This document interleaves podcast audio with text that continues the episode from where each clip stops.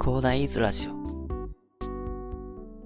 はい、おはようございます。こんにちは、こんばんは、広大です。この番組ではですね、サラリーマンに役立つ情報を随時発信しているのですが、まあ、現在はですね、建築士の私がですね、リノベーションとは何かということからですね、購入リノベーションに必要な知識として何があるのかということにフォーカスしてお話しさせていただいております。え本日はですね、ちょっとあの、いろんなあの、リノベーションの本を見ててね、ちょっと思ったことといいますか、ちょこれ大事だけど、なかなか語られてないんじゃないかなと思って、あの、ちょっと今日はお話しさせていただこうかなと思うんですけど、まあ、それが何かっていうと、あの、予算はね、1割、2割残した状態で組むことということがあるんですよね。中古物件を購入して、まあ、リノベーションすると。で、リノベーションする際にですね、総額の1割、2割は余裕を持った形で、で予算を組むっていうことが大事っていうことがあるんですよね。なんでかっていうことで、早速お話しさせていただこうかなと思うんですけど、そもそもね、建築、まあ中古物件を購入して、まあリノベーションするという話になった時に、あの中古物件を見た時ね、あの調査とかはすると思うんですよ。購入前にするとは思うんですけど、ただやっぱり建築士もね、あの、建築の裏側で見えない部分っていうのは必ず存在してるんですよね。あの、中で、例えば部材が腐っていたとしても、それが表に出てこない時っていうのも可能性はゼロではない。ある程度はあの、建築士だったらまあ、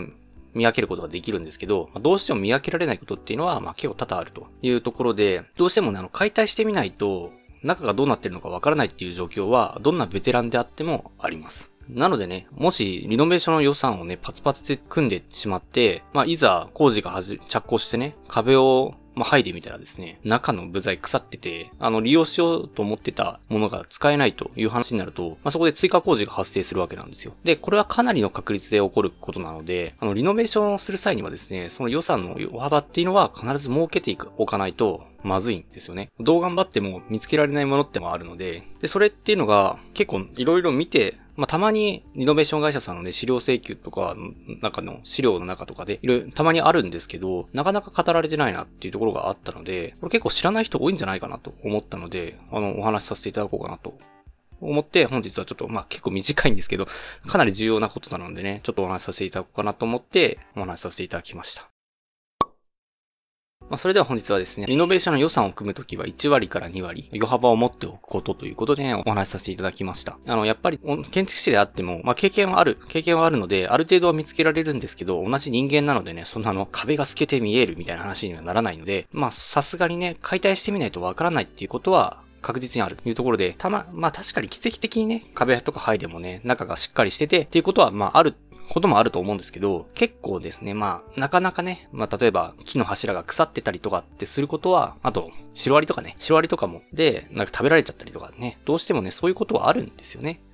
で、それを知らないで予算、詰め詰めでやっちゃうとですね、後々ね、あの、対応できなくなって、で、そうな、そうなるとどうするかっていうと、まあ、キッチンの、こだわっていたキッチンのグレードを下げたりとかね、そういうことが発生してしまうということになりかねないので、最初からね、これだけ余幅を持っておいて、ここは別に優先度低低いからまあいいやというところでね、最初からそういうふうに計画的にやっておけば対処できるものっていうものではありますので、まあ不測の事態が起きた時にね、パニックにならないように、あの予算っていうのは余裕を持った状態でね、組んでいただきたいなと思います。まあそうすればね、あの自由で、あの、要望にね、あったプランっていうのは確実に出来上がりますのでね、おそらく新築よりも要望が叶えられるものでもありますので、まあ、ぜひね、あの、そこは押さえていただいて、気持ちいい空間で住めるように、いろいろ探していただければなと思います。それでは最後にお知らせですね。この番組ではですね、皆さんが困っている悩みとか話してほしい内容など随時募集しております。コメント欄や Twitter の DM などね、どしどし送ってください。Twitter とかのリンクは概要欄に貼っておきます。それでは今回こんな感じで終わりにしたいと思います。このような形でね、皆さんの耳だけで役立つ情報をゲットできるようにし死に物狂いで情報をゲットして毎日配信していきますので、ぜひフォロー、コメントのほどよろしくお願いいたします。では本日も良い一日をお過ごしください。それでは。